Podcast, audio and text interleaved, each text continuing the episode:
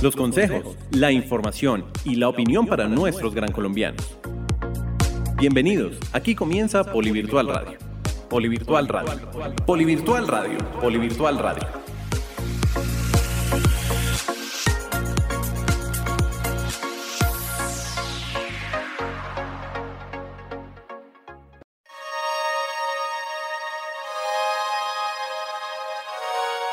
Hola, me place saludarlos en un nuevo programa de Polivirtual Radio, la radio que conecta a las regiones.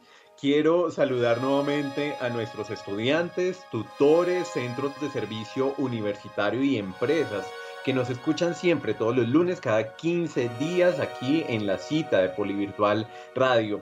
Quiero recordarles también que ustedes van a poder seguir enviando sus mensajes de voz a la línea de WhatsApp 317-415-0064. Se la recuerdo nuevamente, 317-415-0064.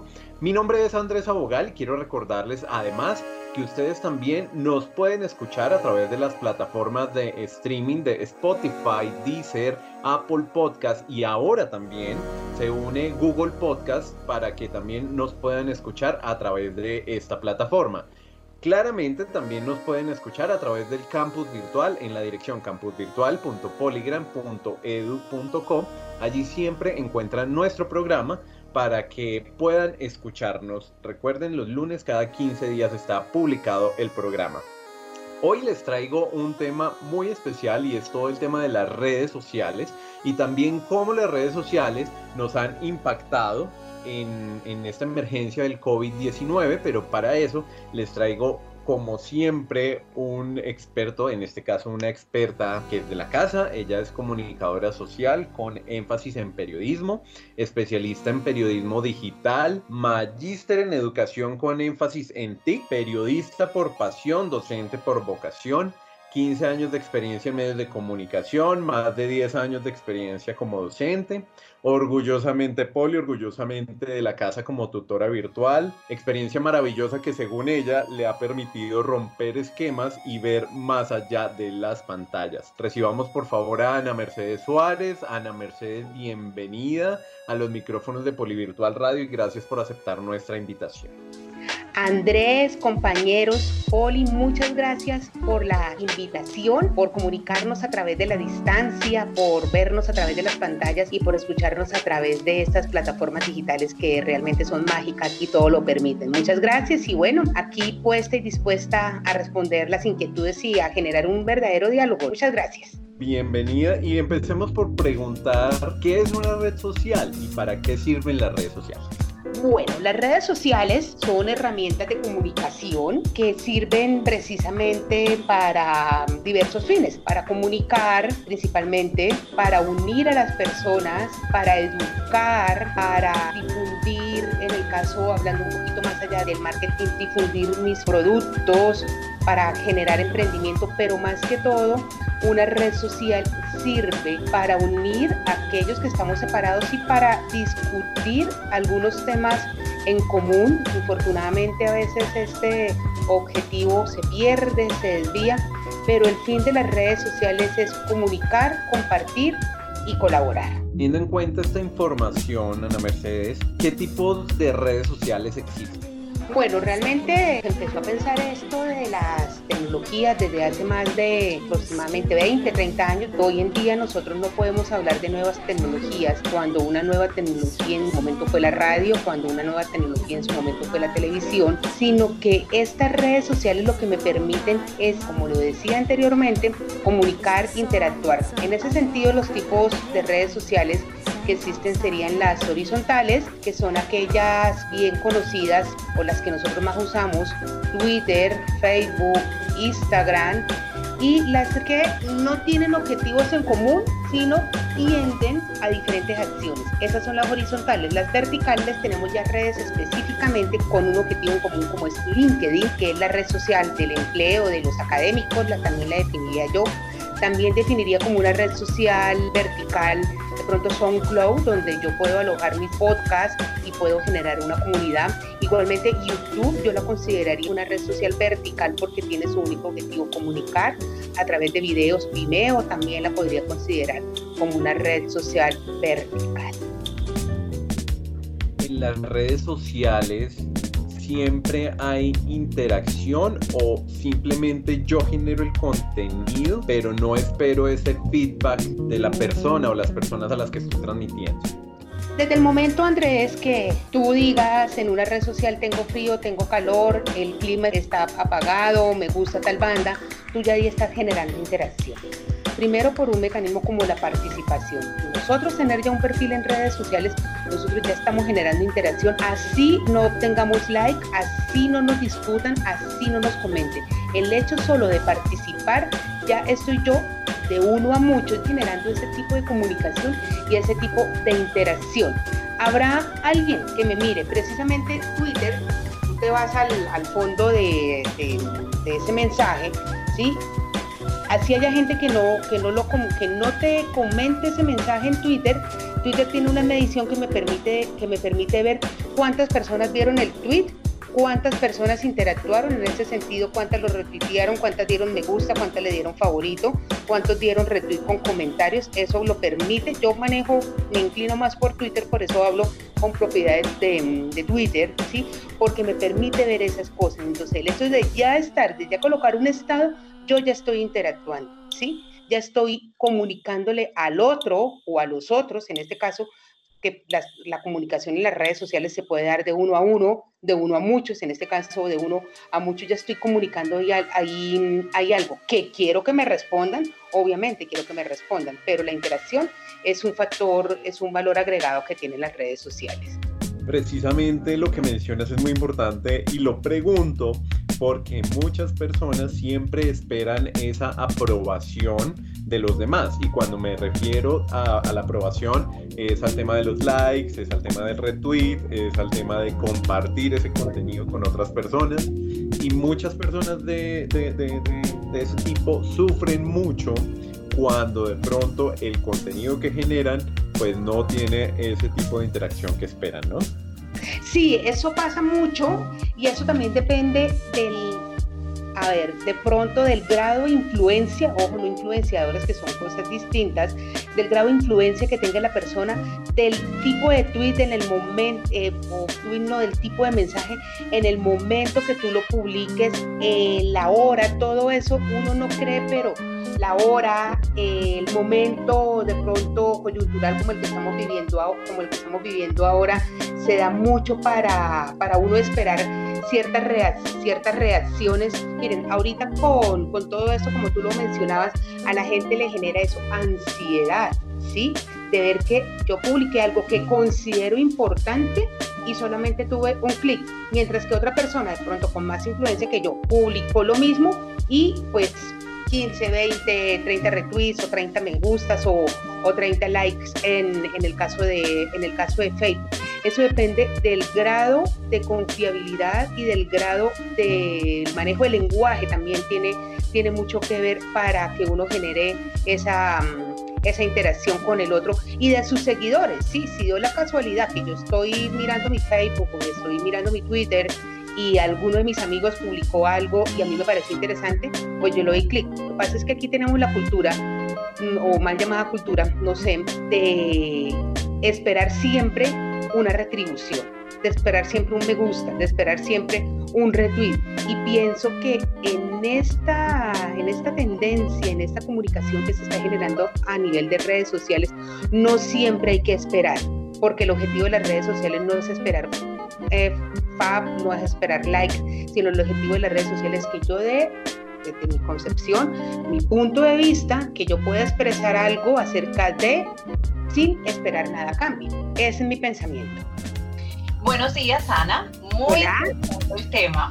Quiero hacerte una pregunta. ¿Qué tan importante es que tengamos presencia en las redes sociales? Bueno, yo te respondo con una, con una frase que en alguna ocasión me dijo uno de mis profesores de, periodismo digital, precisamente, él decía, lo importante no es estar, sino ser visto. Entonces tú tienes que mover, no es solamente estar presente, listo, tengo mi Facebook, yo tengo mi Twitter, tengo mi Instagram, tengo mi Pinterest. Yo he escuchado muchas veces comentarios, ay, es que yo ni lo veo, ay, es que yo ni miro eso. Si uno tiene como cuando uno tiene una matica, una mascota. En mi caso las matas, yo adoro las matas, y en el caso de las personas que tienen mascotas, es preocuparse por esa mascota, es preocuparse por esa matica. Lo mismo, preocuparme por el contenido que yo divulgo en redes sociales. Por lo menos yo recomendaría, recomendaría un tweet, no un tweet diario o una publicación diaria, pero por lo menos un me gusta, es decir, que me vean activa, que me vean con alta, que me vean con alta presencia. Y un consejo que también yo le doy a mis estudiantes cuando tengo la ocasión, las redes sociales no son una exhibición. A mí me molesta con todo respeto, con todo cariño, cuando yo veo las fotos de perfil en redes sociales que parecen es fotos de exhibición, con todo cariño, con todo respeto, fotos de bazar, ¿sí? pienso que las redes sociales uno tiene que proyectar la imagen de lo que es, porque así en el perfil o en la descripción de esas redes uno diga, mi opinión no representa el medio, pero por ejemplo la propia Anita, como me dicen a mí, saben que yo trabajo en el Politécnico desde hace ya seis años, saben que yo trabajo en otra universidad y cualquier cuestión que yo coloque, ah, es, eh, y lo dice una profesora del Politécnico, no van a decir, lo dijo Anita, lo dice una profesora del Politécnico, lo dice una profesora de la Tadeo, lo dice una profesora de la Sergio Arboleda. Entonces pienso que sí hay que tener presencia, pero esa presencia hay que cuidarla y tiene uno que aportar su granito de arena todos los días, así sea con una frase o comentando algo de lo que está pasando, pero sí hay que hacer presencia. Por eso, y cierro con lo que habría, no hay que dar, ¿sí? Sino hay que ser visto.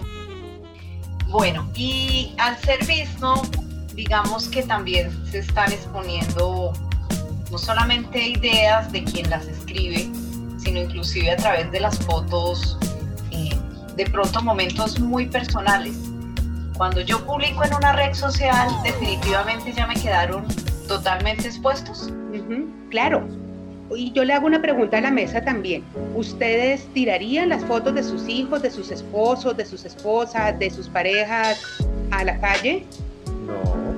¿Cierto que no? Entonces, con, la con lo que me dice Sandra, en el momento de yo ya publicar una foto, estoy cumpliendo años, estoy celebrando mis 40, bienvenido a mis 45, yo ya estoy exponiéndome, ¿sí? Y yo tengo, así como espero comentarios positivos, también tengo que estar sujeta a la crítica. Lo que pasa es que aquí no nos han enseñado a esa crítica que nosotros debemos recibir de redes sociales. Ojo a los tipos de crítica, que también es una cuestión que yo le digo mucho a mis estudiantes. Una cuestión es la libertad de expresión, la libertad de información y otra cuestión es el respeto con el que yo voy a comentarle a esa persona. De tal manera, Sandrita, que uno siempre está expuesto, o sea, desde el momento en que ustedes, mesa de trabajo, abren un perfil en cualquiera de las redes sociales, ya se están exponiendo porque ya se están mostrando, ¿sí? Lo que pasa es que hay que tener conciencia y que hacer un, uso razonable y sensato de esas redes. Yo mis momentos privados, mis momentos sí, personales, poco los publico, ¿sí? Puede que otras personas encuentren, y lo respeto totalmente, ¿sí? Encuentren cierta, cierta diversión o cierto gusto en publicar, sus en publicar sus momentos familiares, sus momentos íntimos, pero así como las redes sociales son una plataforma abierta, pienso que también en esas redes sociales es bueno que uno como usuario maneje, maneje la privacidad.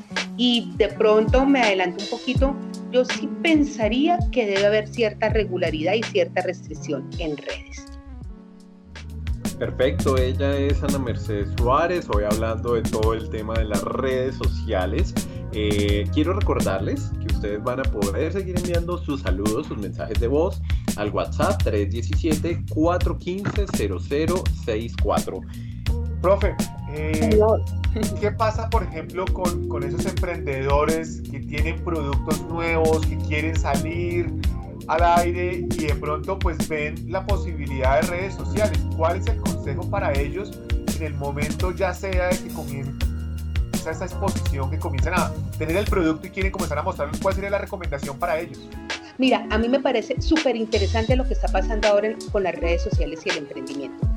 Me parece que es el mejor momento para los emprendedores, pero si, doy si les doy un consejo, con todo cariño, con todo respeto, no todas las redes sociales sirven para lo mismo. ¿Sí? Pensaría que para publicar ese tipo de emprendimientos, bueno, Twitter es ideal, ¿sí? Facebook no tanto porque Facebook se me está se me está convirtiendo en una vitrina comercial donde hay de todo un poco, pero también hay, hay de todo y hay, hay de nada. ¿Cuál sería el, el, el consejo? Entonces, primero, manejar un lenguaje preciso y exacto tener muy buena redacción y ortografía. Aquí Andrés puede dar testimonio de eso. Yo veo un post o un emprendimiento que están promocionando con mala redacción o mala ortografía y yo definitivamente no hago clic porque no es confiable. Entonces escribir bien, eh, no llenar con exceso de palabras lo que yo ya he visto en la imagen, que haya un equilibrio visual, un equilibrio gráfico, un equilibrio también en el texto y que vayan directo, o sea, que vayan directo a esa pepa del durazno. ¿Qué estoy vendiendo? Eh, querida red, querida red no, porque eso ya, es, ya se pasa un poquito, ¿sí? Entonces, eh, usuarios, les presento mi emprendimiento que trata tal cosa. No tengo, y es mal consejo, no tengo que empobrecitarme, es decir, debido a la pandemia me quedé sin trabajo, me quedé sin empleo, eh, tengo cinco hijos, estoy padeciendo, les comparto este emprendimiento, por favor, eh, denle me gusta o por favor, aquí estoy. No, hay que ir directo al grano. Miren que uno y esto también los que han trabajado un poquito publicidad, en publicidad el mensaje entre más directo y entre más llegue, entre más llegue eh, directo a la mente y entre, sea, entre más concreto sea, es muchísimo mejor. Entonces, aléjense de, de contar como la vida privada para, para llegar al emprendimiento que quisieron. Seamos muy concretos, seamos estrictos eh, ofrezcamos o ofrezcan el producto realmente que se quiere vender y el precio. Mire, señores, el precio. El kit eh, es un maravilloso kit y no me dan el precio. El precio por DM. No, yo quiero ver el precio, así sea caro, barato o medio barato, pero quiero ver el precio porque por eso es que yo voy a llegar a mis audiencias, ¿sí? O otro consejo es respondan inmediatamente. Eh, salen a todos los lugares de Bogotá, y, me responden con otra pregunta. ¿En dónde vives, Ana? Entonces, no, yo quiero saber si salen a todos los lugares de Bogotá, ¿sí? O en ese mismo emprendimiento que, que coloquen, cubrimos solamente sector del norte, perfecto. Yo si vivo en Chapinero, no tengo, no, no, me voy a ahorrar en escribir. Entonces, sobre todo el lenguaje, hay que ser muy concretos. Perfecto. Eh, hay un tema de la seguridad que me parece muy importante y quiero añadir al tema de seguridad que tú tocabas y es que nosotros también somos responsables de nuestra propia seguridad, ya que tomamos la decisión de estar en redes sociales, creería que también es nuestra responsabilidad los contenidos que nosotros estamos generando y sobre todo porque ya ha habido también muchas herramientas que se van añadiendo, las redes sociales van evolucionando por ejemplo eh, el tema de la, de la ubicación, ya saber dónde las personas están, eh, pues digamos que así como hay personas que pueden disfrutar ese contenido, también hay malas personas que, que digamos que también pueden hacernos daño por, por, por este tipo de publicaciones, ¿no, Ana? Sí, es importante, pues bueno, no dar la ubicación, aunque ya, ya, ya a través de los de Google, del mismo Facebook, de tantos trends, ya saben dónde, dónde ubicarlo a uno, ¿sí? Y es importante darle información estricta, ¿sí? A mí me parece como, como curioso, a mí yo les hablo con mucha propiedad de Twitter porque de hecho es una de las que más me, es una de las que más me gusta y en una de las que más bien pues me siento mucho mejor cuando empiezan un diálogo. Entonces, hola, eh, necesito tu teléfono. Entonces le pasan el teléfono sin saber que ese teléfono se lo están dando a media humanidad, sin saber que se puede hacer un fraude. ¿sí? Están, estamos dando, si estamos suministrando datos personales en estas redes, en este espacio abierto y no hay una, no hay una regulación hombre, tenemos que ser conscientes, ¿sí? Por eso yo les hacía la pregunta que si uno botaba las fotos y sus objetos personales a la calle. No, de ninguna manera, tenemos que ser conscientes de no brindar información. Una cuestión para uno de pronto ser un poquito seguro, en teoría, es analizar la foto de perfil. Entonces, si a mí me están pidiendo amistad, lo hago en el caso de Facebook, si a mí me dicen Pepito Pérez te, está te envío una solicitud de amistad y yo veo que esa foto de Pepito Pérez es un es un símbolo, es una cosa, yo empiezo a desconfiar. Y empiezo a desconfiar también si no tenemos amigos en común. ¿Por qué no hacerlo de una manera más agradable? Yo quisiera tener algún contacto a ver quién, con Juan Carlos Rivera. Entonces yo digo, ay, Juanca me puede hablar de tal cosa, voy a buscarlo por Facebook. lo primero que hago es mandarle un mensaje interno. Hola Juanca, soy amiga de Andrés, soy profe del Poli, estuvimos en tal charla, ¿me puedes colaborar con este tema? Listo. Bueno, te voy a mandar una solicitud. Listo. Pienso que todo debe pasar por un proceso.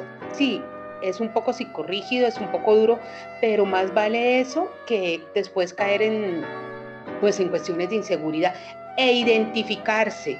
Eso también yo se lo digo a mis estudiantes. Yo con mis estudiantes tengo una relación bastante abierta, ¿sí?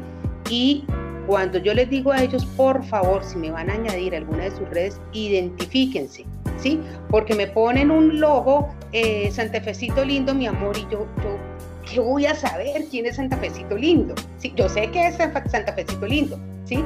Pero, pero tenemos que identificarnos, no usar homónimos porque eso de entrada de entrada, a mí particularmente, me, me va generando cierto rechazo, me va generando cierta, cierta inseguridad. Entonces, mostrar la foto que es, no mostrar fotos, pues porque las redes sociales también te van a dar la oportunidad de contactar con, otro tipo de personas, de conseguir empleo, de mostrar tu emprendimiento. Entonces, no, no publicar una, no digo que una foto psicorrígida, seria, ¿sí? Pero publicar, publicar una foto que a mí esa foto me genere, me genere credibilidad, ¿vale? Claro que sí. Profe, quisiéramos conocer qué tanto pueden influir las publicaciones que hacemos en las redes sociales al momento de buscar empleo. Uy, buenísimo. Depende. Es, es una buena estrategia, ¿sí? Y eh, si tu empleador, yo les cuento una, una experiencia, si me lo permiten, en alguna de las universidades donde yo trabajé, cuando me citaron ya la entrevista, el decano de esa universidad en ese momento me dijo, ¿algún problema que chequemos redes? Miren, yo les confieso que a mí me iba dando algo porque nunca en una entrevista me habían dicho que si podían chequear mis redes. Entonces, pues dije, listo. Entonces empezó por LinkedIn, empezó por, después empezó por Twitter, me, me, dijo, manejas un buen sentido del humor, yo no sé si eso fue a favor o en contra, lo mismo en Facebook, sí, me, me dijo, tienes, uy, tantos amigos, y empezó por ahí. A mí en ese momento me ayudó, pero por eso, eso puede ser un factor que te puede jugar a favor o en contra. Depende del contenido que tú estés publicando, ¿sí? Y hay personas definitivamente que a través, que por sus publicaciones en redes sociales, pues no, no les han dado, no les han dado el empleo, ¿sí? Entonces yo pienso que siempre que debe tener una armonía, un equilibrio o algo muy sencillo.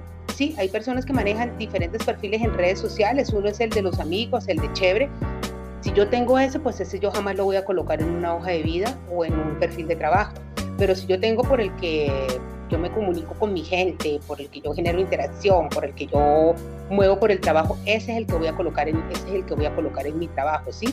Realmente de, la, de, la, de lo real a lo virtual hay una delgada, hay una delgada línea, sí, son dos instancias distintas, pero pienso que lo como uno se comporta en la vida real, en la vida real también es un reflejo de uno cómo se comporta en lo virtual y de que, mm, Julie, de que ayudan, sí ayudan y sí tienen que ver. Si tu jefe o la persona que te está haciendo la entrevista o que se va, a chequear tu perfil mm, quiere conocer más allá de lo que se presenta en una hoja de vida, eso puede jugar siempre tanto en positivo como en contra. Ana, ya hemos hablado del uso de las redes sociales y ahora démosle la vuelta a la tortilla. ¿Cuándo se considera que hay abuso de las redes sociales? ¿Cuándo se considera que hay abuso? Cuando tú no respetas la palabra del otro. Cuando tú pasas por encima de ese otro sin, sin importar el daño que le puedas hacer. Precisamente ahorita en, época de, de pandemia, por llamarlo de alguna manera, y lo que vamos a vivir después, no hay un después, ¿sí? Porque cada 15 días hay un después no sabemos a lo que nos vamos a enfrentar, entonces nosotros podríamos hablar de una post, un post-COVID, ¿sí? Y mm, en función de la pregunta que tú me haces, ¿cuándo hay abuso? Cuando yo no respeto, cuando yo escribo palabras fuertes, escribo groserías, ¿sí? Cuando yo paso por encima de los demás y cuando yo uso las redes sociales con otros fines. Miren, ahorita mm, hay una tendencia al principio de toda esta pandemia que fue adopta un varado, que era que donaciones voluntarias, que si uno lo quisiera, quería adoptar o quería aportar para aquellas personas que se habían quedado sin empleo, pues la gente lo podía hacer.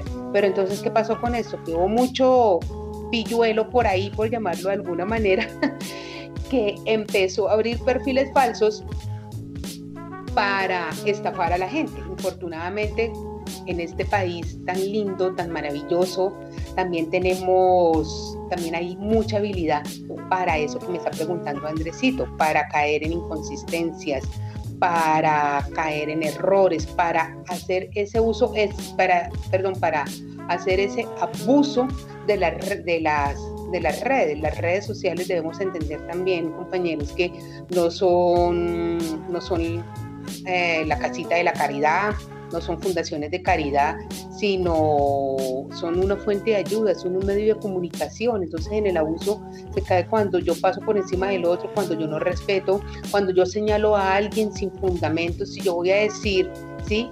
que Andrés fue un mal estudiante, entonces yo tengo que demostrar, ¿sí? que Andrés fue un mal estudiante. Esto es totalmente, es, un ejemplo, eso es totalmente negativo, pero siempre con fundamento, siempre hablar con la verdad, porque lo decía anteriormente, de la realidad la virtualidad no hay solamente sino un paso. Y es un lo virtual es el reflejo del mundo, es el reflejo del mundo real. Entonces, ahí creo que juegan muchas cosas de ética, de principios, de sana convivencia, de responsabilidad social, tan mencionada también por estos días quisiera saber, para las personas que de pronto quisieran sacarle mayor provecho a las redes sociales, no solamente a nivel personal, sino a nivel comercial, ¿dónde pudieran obtener cursos que les dieran eh, esas herramientas para aprovechar al máximo cada red social, saber para qué la puede utilizar, cuándo la puede utilizar, cómo la debe utilizar? Bien, mira, yo te voy a dar eh, una serie de, de pronto de plataformas, de páginas, entre ellas LinkedIn. Yo adoro LinkedIn, ¿sí? LinkedIn te da a ti consejos acerca del uso de estas redes sociales, te presenta posts acerca de cómo comportarte frente a una situación de tensión en redes sociales, ¿sí? También hay una, una, una escuela internacional que es IEBS School, donde cada rato hay posts acerca de cómo debemos manejar nuestra ética, cómo debemos manejar nuestros comportamientos en redes sociales. Y a nivel de Colombia, voy a mencionarte tal vez dos, tres personas que yo considero pioneras del periodismo digital y pioneras de las redes sociales en Colombia, que son Mauricio Jaramillo Marín, sí, las lecciones de ética y de manejo de redes sociales en Colombia, si quieren aprenderle, se lo, yo lo remito lo remito a él, ¿sí? Víctor Solano Franco, también estupendo periodista y una persona que maneja el tema de, redes sociales al derecho y al revés, sobre todo en lo que tú me estás preguntando, Sandrita, de cómo hacer a esos consejos, como a esos tips, como a esas, como a esas pequeñas eh, lecciones.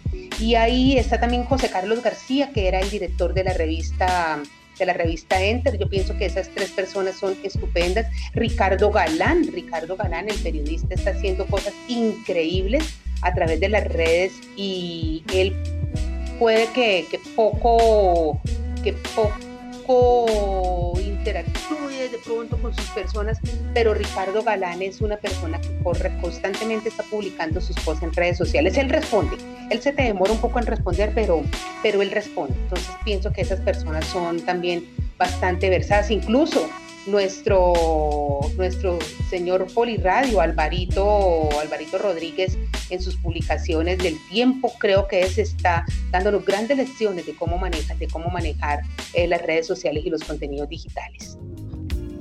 Muy buenos días, sí, Hola. Eh, tengo una consulta, bueno, eh, estamos hablando justo del tema de las redes y bueno, el manejo que se le puede dar, que justamente digamos que han sido un gran boom el uso de las redes para el tema comercial y para el tema de darse a conocer pues, también públicamente.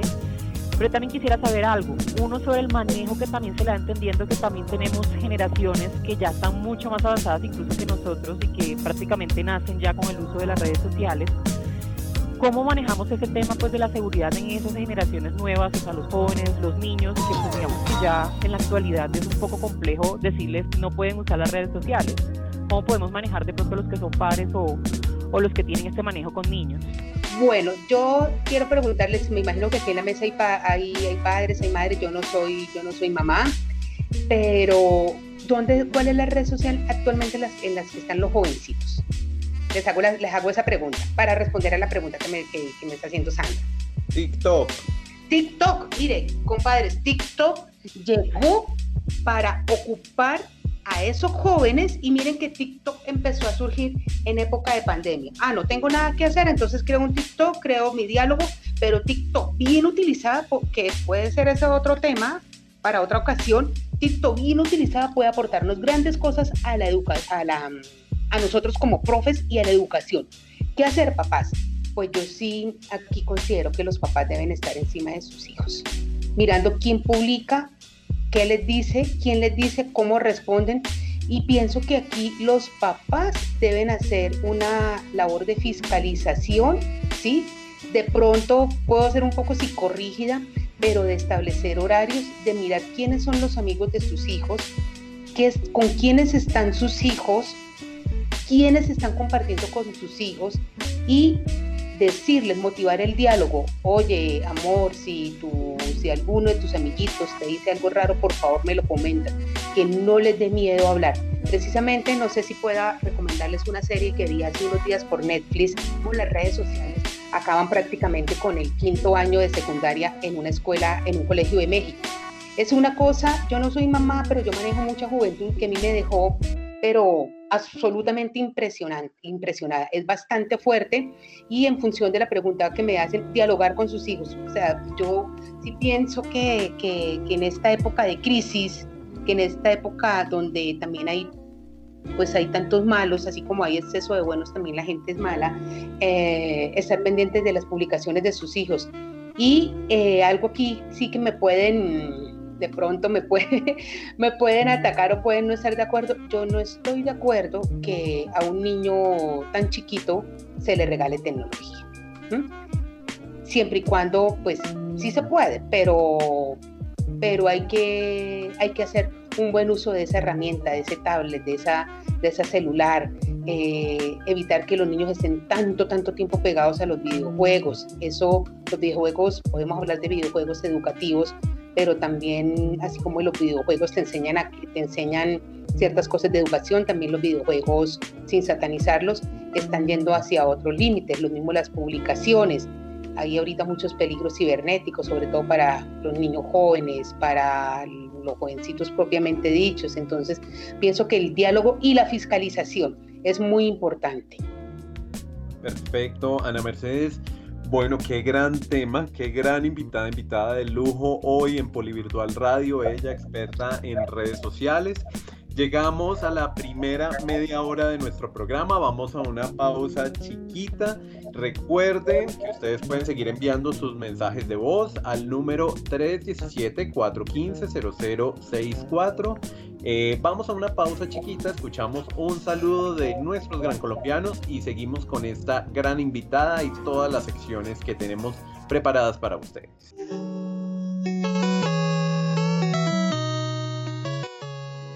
Hola, mi nombre es Andrés Montenegro, soy periodista y le envío un saludo enorme a Andrés Abogal y a toda la mesa de trabajo de Polivirtual Radio y los invito a que no se pierdan el programa y a que se mantengan conectados con la mejor información. Dar un buen consejo te hace un gran influenciador. Ahora en el Poli puedes aconsejar a tus amigos para que sean parte de los diferentes. Referencialos y si se matriculan en alguno de nuestros programas de pregrado y posgrado en modalidad virtual o presencial para el 2022, podrás recibir 200 mil pesos en bonos de compra. No dejes pasar esta oportunidad. Conoce más en poli.edu.co slash influenciadores poli. Aplican términos y condiciones. Somos diferentes, somos Poli. Hey, soy David Hernández, estudiante de Medios Audiovisuales y Comunicación Social en el Politécnico Gran Colombiano. Les envío un fraternal saludo a todos los miembros de la comunidad de Poli Virtual.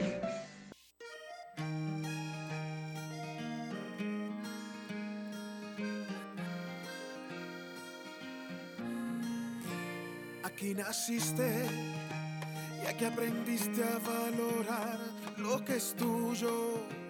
Es un orgullo. Aquí aprendiste que cada sueño se construye paso a paso con trabajo. Y comprendiste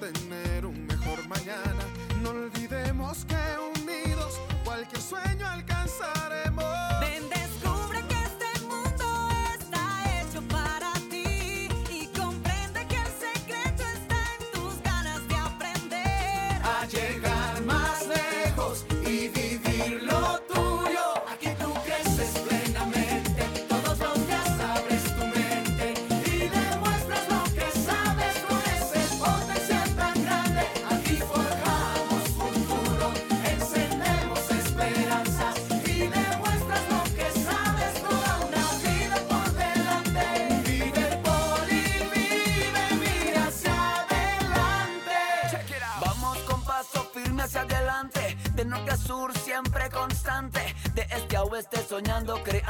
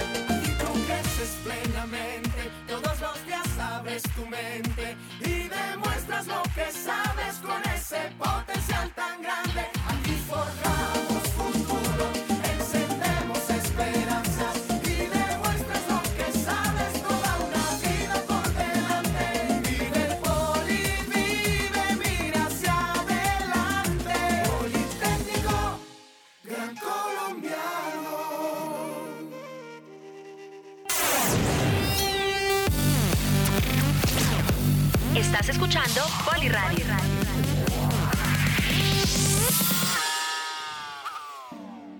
Bien, llegamos a la segunda media hora de nuestro programa Polivirtual Radio, hoy con Ana Mercedes Suárez hablando de todo el tema de las redes sociales. Pero antes de seguir hablando con la invitada, quiero darle paso a nuestra integrante de la mesa de trabajo, Daniela Ricardo, que nos trae todo el tema de los procesos de la operación. Dani, bienvenida. ¿Y de qué vamos a hablar hoy? Mantente al día con todos los procesos que son importantes para tu desarrollo como estudiante virtual. Muchas gracias Andrés, Eh, muchas gracias a toda la mesa. Justamente hoy pues desde operaciones queremos invitar a todos nuestros estudiantes, eh, primero que todo pues a recomendarles eh, muy importante, por favor revisar toda la sección de noticias que nos da nuestro campus virtual, digamos que esa es una parte muy importante y fundamental para que estén completamente informados de todo lo que está sucediendo en la universidad. Por ejemplo, como campañas como el tema de inscripciones a grados para los que están en su último semestre, como las pruebas Saber Pro y Saber TIT para los que deben presentarlas para su requisito a grado, entre otras publicaciones que siempre se están com- com- compartiendo de interés total. Eh, también queremos invitar eh, a nuestros estudiantes de virtual, tanto pregrado como posgrados, a que estén muy pendientes de las eh, encuestas de Califica el módulo o Califica el docente, que se realizan entre la semana 7 y la semana 8 de finalización de sus módulos, ya sea en cualquiera de los bloques que están viendo. Es importante que esta encuesta la realicen en su totalidad y pues recomendable que por favor la ingresen de pronto cuando esté iniciando estas actividades y no los días en que estén realizando sus actividades evaluativas para evitar que de pronto se demoren un poquito diligenciando la encuesta y no puedan ingresar a tiempo sus actividades. Entonces como recomendación que teniendo en cuenta las fechas en que está disponible, una vez la presenten, es automáticamente y que diligencien todo, se habilita el botón de enviar encuesta donde también digamos que es una información muy importante para cada uno de nuestros programas y para el mejoramiento continuo, la cual pues los invitamos a que por favor la revisen en su totalidad. Están disponibles, repito nuevamente, entre la semana 7 y semana 8 de cada bloque para que puedan hacer su retroalimentación de cada uno de sus módulos, de sus tutores, de todo el proceso académico. Eh, también pues recordarles, nuestros estudiantes de posgrados, para el mes de julio, primero de julio, estamos arrancando con las cortes eh, que iniciaron este año de nuevos, en marzo y en mayo, con el tercer bloque para la de marzo y con el segundo bloque para los que arrancaron en, mar- en mayo, el 4 de mayo, para que por favor estén súper alineados con sus módulos y podamos continuar y finalizar sus, su primer semestre en total, con total éxito. Y pues igualmente invitarlos a que puedan aprovechar todos los beneficios que les brinda su campus virtual, recordarles nuevamente pues los cursos que igualmente estamos brindando desde la sección comunidad dentro de campus virtual donde están varios cursos de interés totalmente gratuitos para toda la comunidad poli y para la comunidad en general. Entonces, por hoy eso es lo que tenemos desde operaciones y esperamos pues igualmente que sigan disfrutando su semestre y puedan cursar todo con éxito. Perfecto, Dani, muchísimas gracias por esa buena información. También quiero recordarles que nuestro programa lo pueden escuchar a través de las plataformas de streaming, a través de Spotify, Deezer, Apple Podcast y ahora también Google Podcast. Nos encuentran como Poli Virtual Radio. Bueno, sigamos hablando con nuestra invitada Ana Mercedes Suárez. Eh, y bueno, yo quiero pedirle a Ana que por favor nos vuelva a recordar esa serie que podemos encontrar en Netflix y de qué trata. Bueno, Andrés y mesa de trabajo, gracias. Eh, la película, no es una película, es una serie mexicana, se llama Control Z y eh, pues voy a tratar de, resumirla en el menor número de palabras posible. Control Z cuenta la vida de unos estudiantes, ellos dicen, ahí aparece quinto año, supongo yo que es quinto, sí, quinto bachillerato, unos estudiantes adolescentes donde cada uno de ellos tiene un secreto.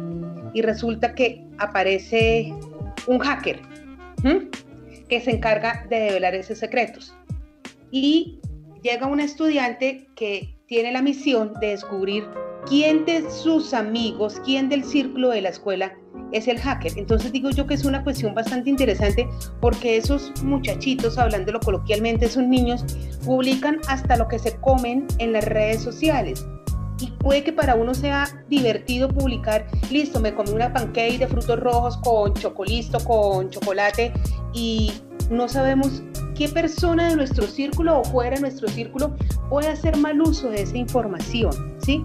La serie es bastante fuerte, empezó, mm, esa la sacaron hace como unos 15 o 20 días, yo la encontré por casualidad, me llamó, el me llamó la atención el nombre.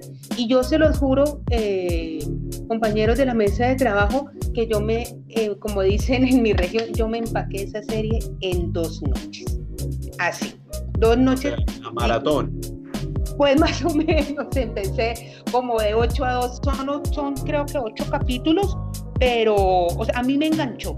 Y además porque yo tengo muchos, muchos papás, amigos que tienen hijos, que tienen niños jóvenes. Manejo juventud, sí, entonces a mí esa serie me impactó muchísimo. Está Control Z y está otra película también en Netflix, esa es de este año, que se llama Modo Avión. Modo avión también es una cosa impresionante y ahí entra, entra mucho la labor de los papás frente a las redes sociales. Modo avión es una niña también eh, emprendedora, influencer que publica todo lo que se le atraviesa en redes sociales, pero todo.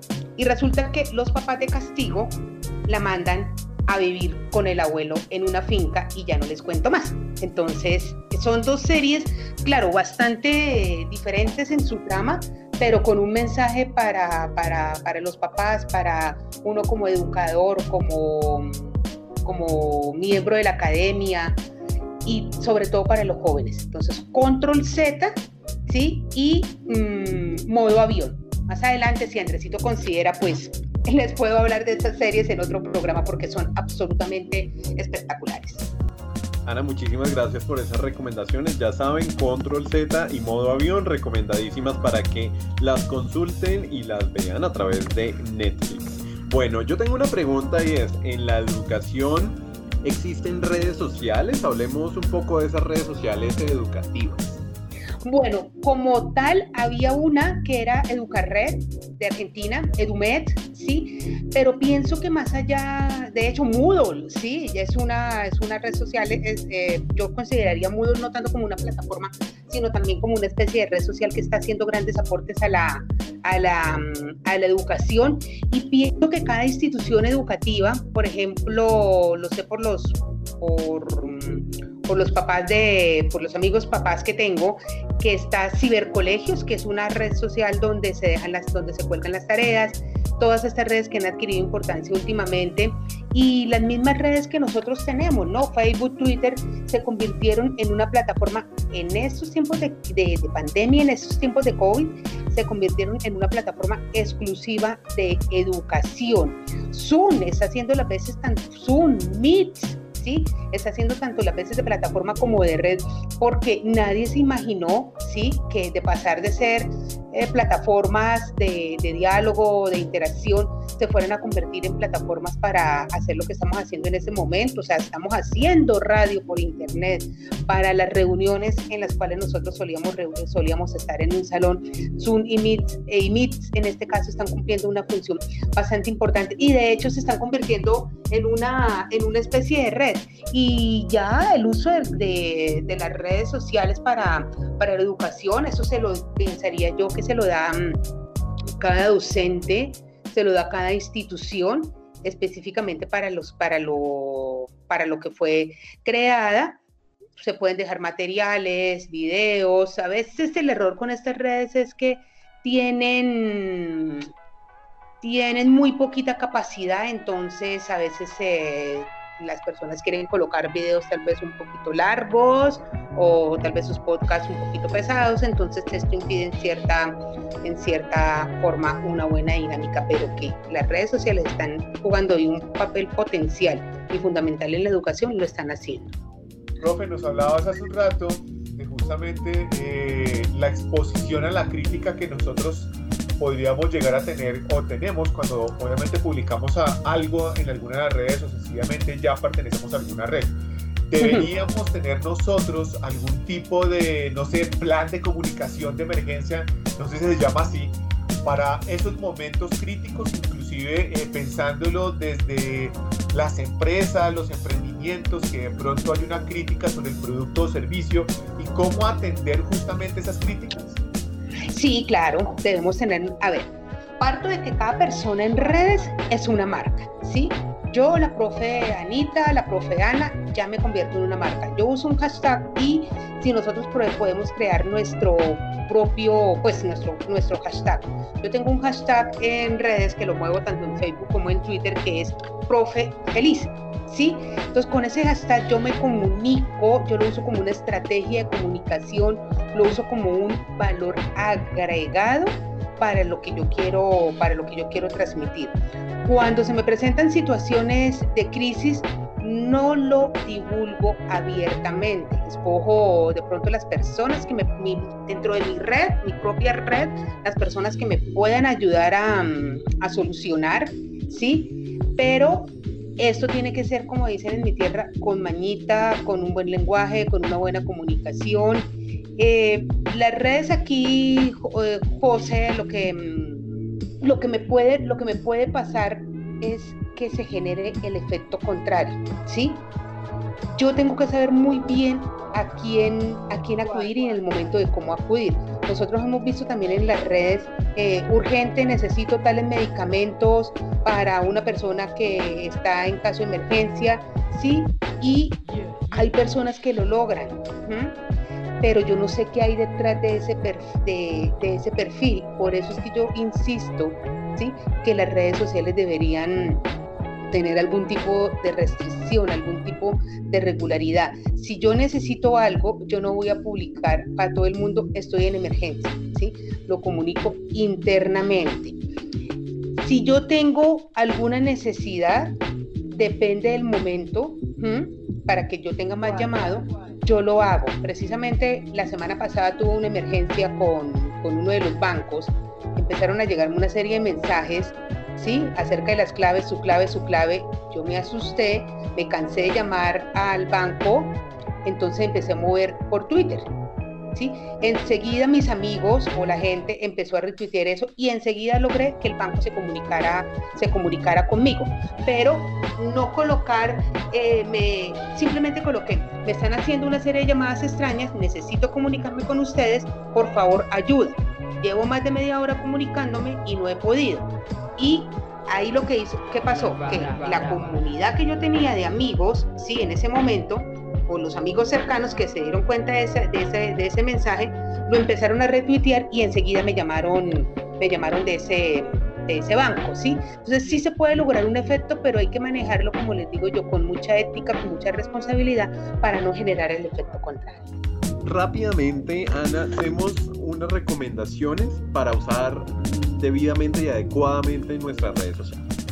Bueno, lenguaje claro, decir siempre la verdad, no desquitarse con el mundo, porque al fin y al cabo, pues a muy poca gente le te interesa lo que a ti te pase, ¿sí?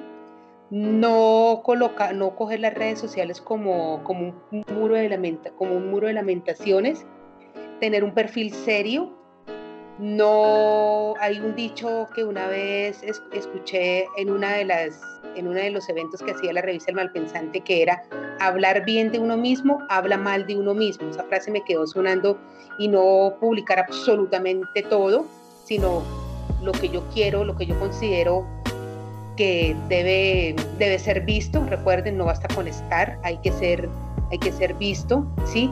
Pero hay que manejar todo eso con mucha ética, con mucha responsabilidad, porque primero tú eres una marca y segundo estás representando la marca de los sitios a los que perteneces. Y como dice por ahí, como dicen por ahí, en esta vida nada es privado y ya lo que pasó en Las Vegas no se queda en Las, no se queda en Las Vegas, sino queda abierto a todo el mundo. Muy bien, ella es Ana Mercedes Suárez, eh, tutora virtual y experta en redes sociales. Ana Mercedes, muchísimas gracias Ay, por Mercedes. acompañarnos. Qué divertido, súper chévere. Muchísimas gracias por tu tiempo, muchísimas gracias y claramente tienes que volver a este programa para seguir hablando de este tema porque tenemos todavía mucha tela que cortar.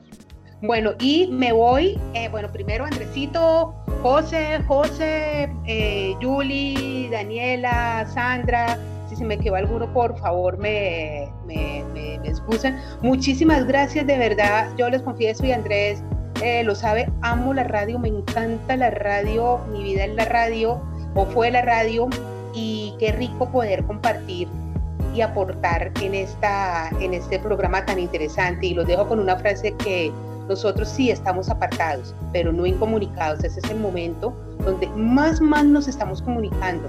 Y bueno, vuelvo y les, les, les insisto sobre la, la serie de la serie mexicana Control Z en Netflix y la película mm, Modo Avión, que hablan precisamente del tema que, que tocamos hoy. De verdad, muchísimas gracias, me divertí mucho y espero que, bueno, haya aportado en alguito. Apartados, pero no incomunicados. Bueno, seguimos con nuestro programa y ahora vamos con una sección que les encanta y es todo el tema de emprendimiento con el señor José Manuel Espitia. José, bienvenido y de qué vamos a hablar hoy. La información del emprendimiento regional. Somos emprendedores, somos Poli. Andrés, muy buenos días para todos. Un placer saludarlos de nuevo con ustedes. Andrés, pues eh, hoy le estoy cumpliendo a usted una tarea que me ha dejado usted de hace unos días de hablar de los emprendimientos que se están moviendo justamente en todo esto de- del COVID y lo que se viene además de eso. Obviamente, y ya pues por lo natural que se ha vuelto esto, hablamos de los emprendimientos. Algunas personas han ganado y otras han perdido, pero ¿quiénes han comenzado a ganar y cuáles son esos proyectos que han funcionado? Desde luego, desde los obvios, desde lo que es entonces los tapabocas, los guantes, los vestidos de protección, están sacando caretas y visores por todo lado, ¿cierto? Eh, el tema de los domicilios que se ha venido disparando, eh, desde luego los geles antibacteriales, alcoholes, todos los temas de desinfección que antes no le poníamos tanto, tanto cuidado. Eh, los dispensadores de geles, por ejemplo, que ahora los vemos en cada centro comercial, inclusive en muchos de los conjuntos residenciales o algunos de los sitios donde vamos a ir a mercar. Estos eh, venta de termómetros que hace un- hasta hace un par de, de meses no los conocíamos, no teníamos ni idea de que existían. Eh, obviamente también el tema de lo que ha pasado con la educación virtual, que se ha fortalecido de una manera extraordinaria, el comercio virtual, las aplicaciones y desde luego todo lo digital que ha tenido esto, que ha formado una gran red y ha venido creciendo. Se habla que a nivel comercial, por ejemplo, las empresas que se han virtualizado, eh, lo que debió pasar en cinco años pasó en este mes y medio que llevamos de confinamiento. Entonces esto ha sido algo muy, muy, muy, muy interesante. Eh, desde luego, todos esos geles, alcoholes, todo lo que se está haciendo con eso, pues tiene que también eh, envasarse en algún lado y la producción de tarritos plásticos para todos esos se ha venido disparando.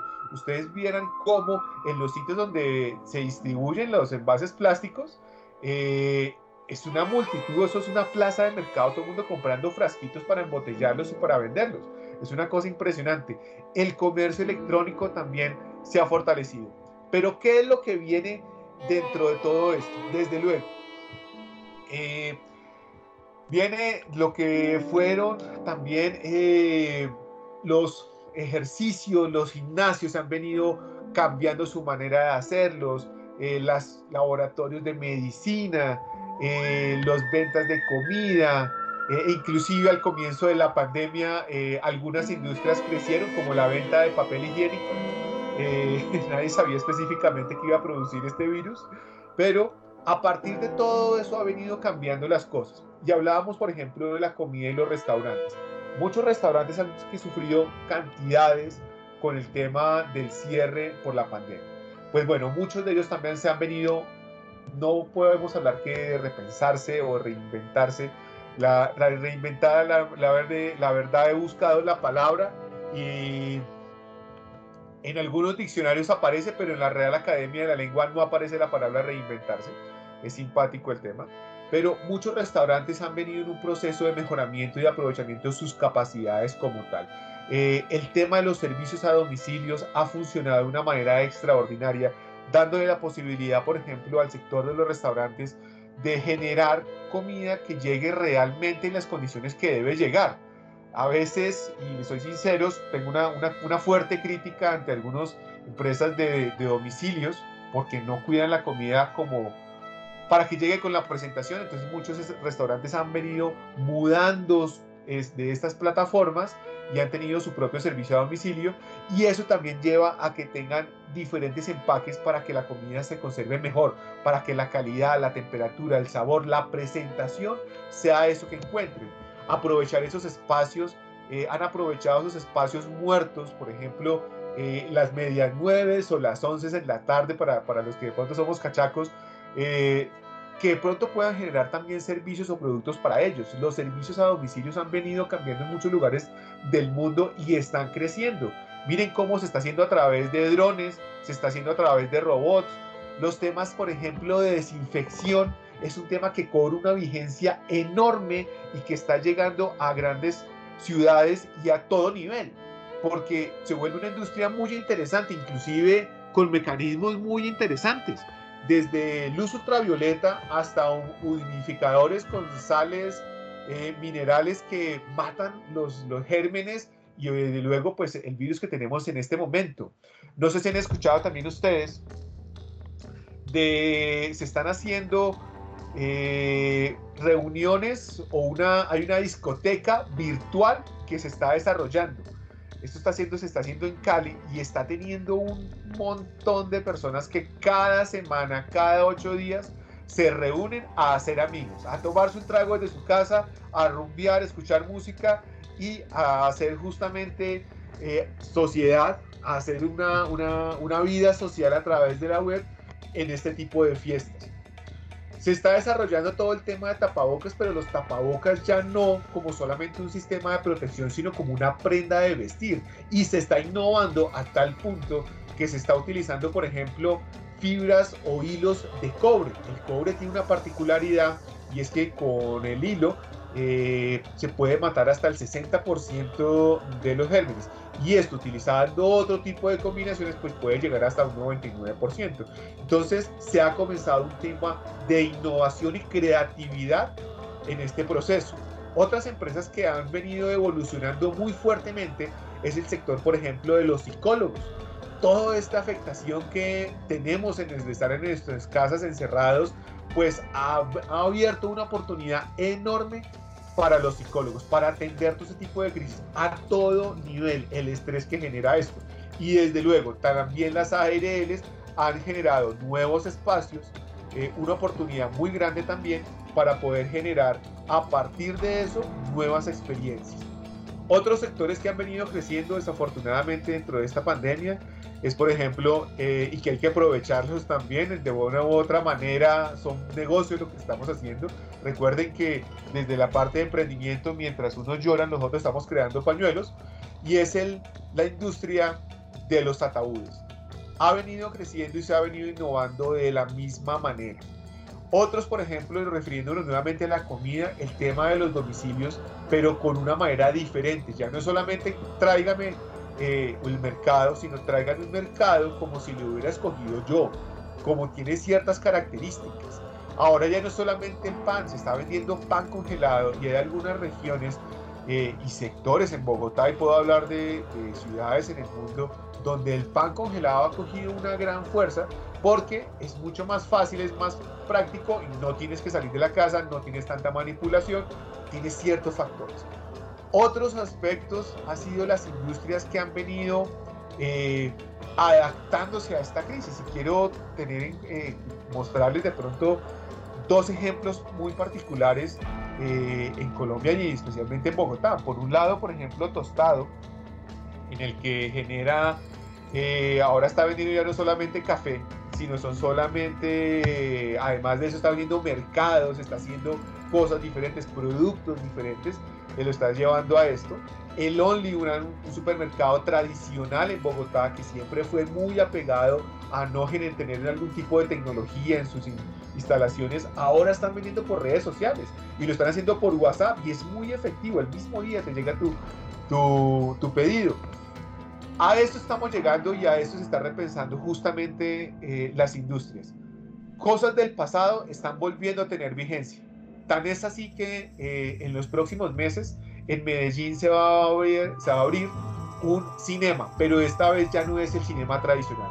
Es algo que estuvo muy de moda y es el autocinema. Y vamos a volver a eso se están comenzando a crear espacios, se están comenzando a generar una nuevamente una adaptación de los proyectos de emprendimiento y de las empresas a la situación y esto es parte de ese repensarse, de volverse a pensar más bien, de volver a inventarse también como tal que tienen las posibilidades en las empresas y esto es parte de las industrias que vamos a tener para eh, esta nueva normalidad o cuando vamos a, a, estar en este afrontamiento de esta nueva uh, pandemia que tenemos cada día y pues que vamos a ir adaptándonos las empresas para poder sobrevivir.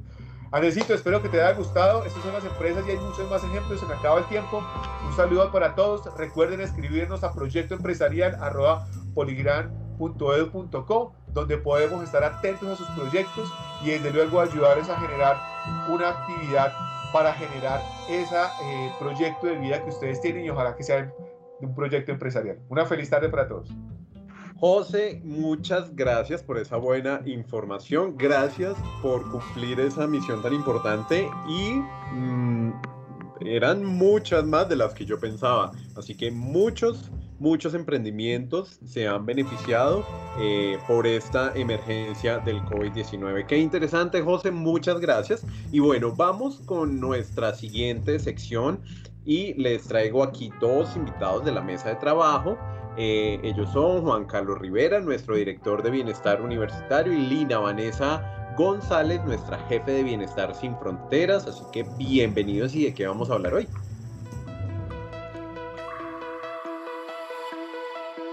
Muchísimas gracias Andresito. Eh, buenas, buenos días a todos, a la mesa de trabajo. Es un placer estar aquí con ustedes hoy también en este espacio tan recreativo y tan informativo también para todos nuestros estudiantes. Eh, desde Bienestar Universitario queremos hacerles una invitación muy especial. En primer lugar, continuamos con nuestras clases de cultura y deporte. Eh, los horarios se actualizaron para estos meses de junio y julio con las clases intersemestrales y las pueden consultar en la página del Poli, www.poli.edu.co slash bienestar. También tenemos Semillitas Poli.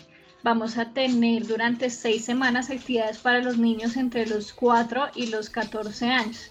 En la página del Poli y en nuestras redes sociales se encuentran toda la información. Entonces aprovechemos y todos los que tenemos chiquitos en casa, aprovechemos esta época que inician nuestros estudiantes pequeñitos de vacaciones para que sean involucrados en diferentes actividades, tanto deportivas como culturales.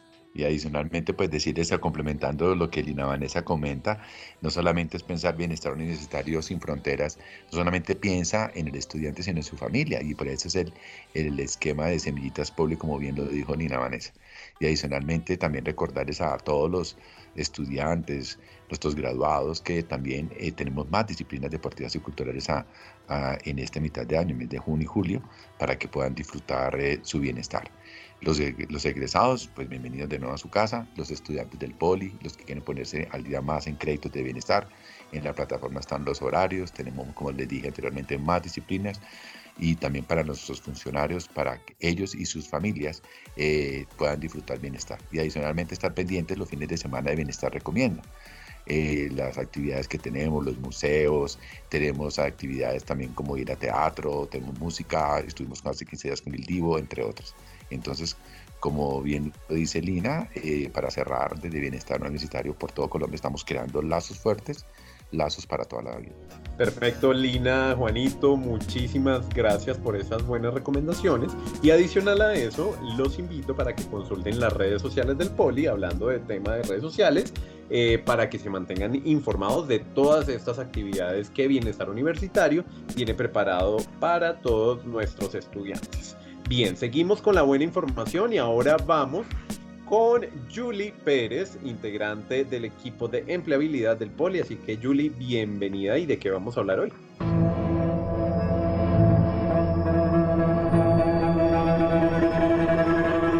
Hola Andresito, gracias. Hola a toda la mesa de trabajo.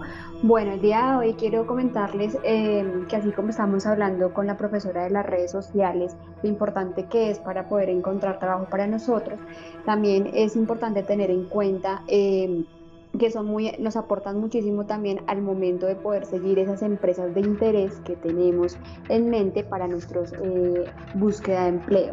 Entonces casi que la mayoría de empresas hoy en día también tienen sus redes sociales activas donde pueden hacer este tipo de publicaciones y podemos llegar de una manera más directa.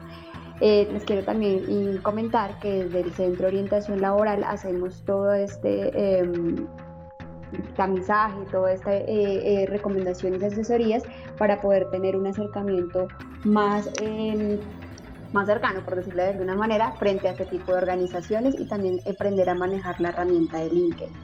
También les queremos hacer la invitación a participar en una charla que vamos a tener sobre empleabilidad eh, con el alianza, con una de nuestras empresas aliadas que es el empleo.com, donde vamos a tocar temas de elaboración de hoja de vida, optimización de habilidades y competencias para la presentación exitosa de entrevistas laborales. Esta charla la vamos a tener el próximo jueves 18 de junio a las 5 de la tarde. Va a ser vía online. Toda la información la van a poder encontrar en la página web eh, de la universidad para que puedan inscribirse y así mismo puedan llegarles el enlace para la conexión a la charla. También los queremos invitar a participar de una nueva eh, estrategia que tenemos, que es una prueba que se llama Attitude Performance Technology.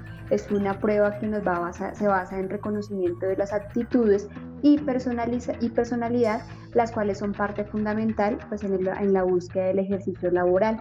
Esta prueba em, la deben hacer la solicitud a través de correo empleabilidad.poligram.edu.co.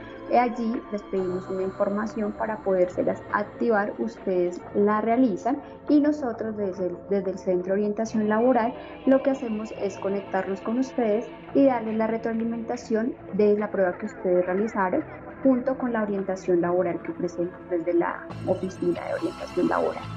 Entonces, eh, la invitación es para que puedan participar en estas actividades que tenemos y estas nuevas herramientas que estamos implementando para toda la comunidad, tanto de estudiantes como de graduados. Recuerden que lo hacen a través de empleabilidad.poligram.edu.co. Muy bien, Julie. Recuerden, empleabilidad.poligram.edu.co. Julie, muchísimas gracias por esas buenas recomendaciones y esa buena información. Y bueno, yo quiero terminar con una sección que les encanta mucho y es todo el tema eh, legal, todos estos temas legales que nos interesan con nuestra experta Sandra Afanador. Así que, Sandrita, bienvenida y de qué vamos a hablar.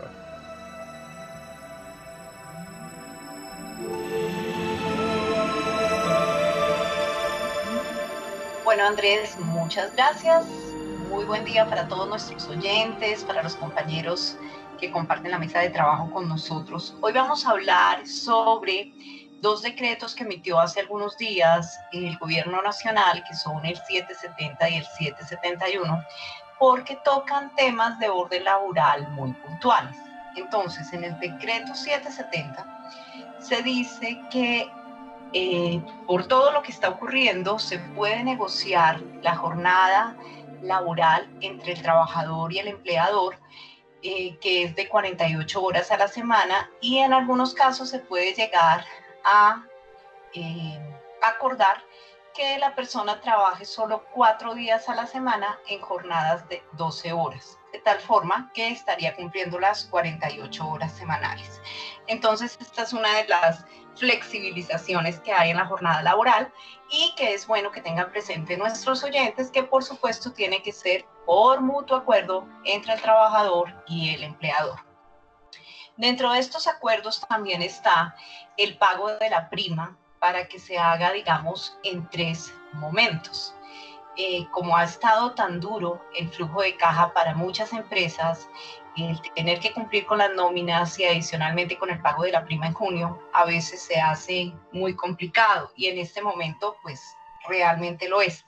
Entonces los trabajadores pueden acordar con su empleador que le pague la prima, por ejemplo, en tres contados. Por ejemplo, una cuota en agosto, otra cuota en octubre y otra cuota antes del 20 de diciembre de este año.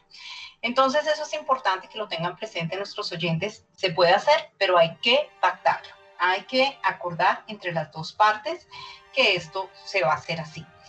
Otra de las innovaciones que trae este decreto es que para aquellos trabajadores que tuvieron suspensión en sus contratos de trabajo, el gobierno les va a reconocer un auxilio de 160 mil pesos mensuales por los meses de abril, mayo y junio, los cuales serán consignados en las cuentas de ahorros de esos trabajadores que tuvieron las suspensiones de contratos. Y finalmente, el decreto 771 nos habla de eh, un ajuste temporal en lo que se llama el auxilio de transporte. En algún programa hablábamos de que pues, si las personas están haciendo teletrabajo no tienen que, es decir, no hay obligación de pagarles el auxilio de transporte, pero en este momento se ha hecho un, eh, un se ha propuesto por parte del gobierno que se reconozca el auxilio de conectividad que correspondía al auxilio de transporte. Me explico. Aquellos trabajadores que ganan hasta dos salarios mínimos y que no están yendo a su trabajo presencial en la empresa, pero lo están haciendo desde su casa, deben recibir el auxilio de conectividad que es por el mismo monto que se recibía por el auxilio de transporte. Por supuesto, este auxilio es temporal, no es un auxilio adicional al auxilio de transporte, sino simplemente es como una conversión temporal que se hace del auxilio mientras se retoman las actividades de manera presencial en las empresas. Este auxilio es de 102.854 pesos, que es el valor que se reconoce por el auxilio de transporte, y es para aquellos trabajadores que ganan hasta dos salarios mínimos. Si nuestros oyentes quieren ampliar sobre esta información, pueden encontrarla en los decretos 770 y 771 del 3 de junio de este año. Perfecto, Sandra. Decretos, repitámoslo, 770 y 771, ¿verdad? Sí. En el 770 está lo referente a las jornadas de trabajo, al acuerdo del pago de la prima y al auxilio para aquellos trabajadores que les fueron suspendidos sus contratos de trabajo. Y en el artículo 771 se habla del auxilio de conectividad. Perfecto, Sandra, muchas gracias por esa buena información. Eh, y bueno, pues hemos llegado al final de nuestro programa, pero nos volvemos a encontrar en 15 días con más buena información para todas nuestras audiencias virtuales. Muchas gracias a toda la mesa de trabajo y por supuesto a nuestra invitada.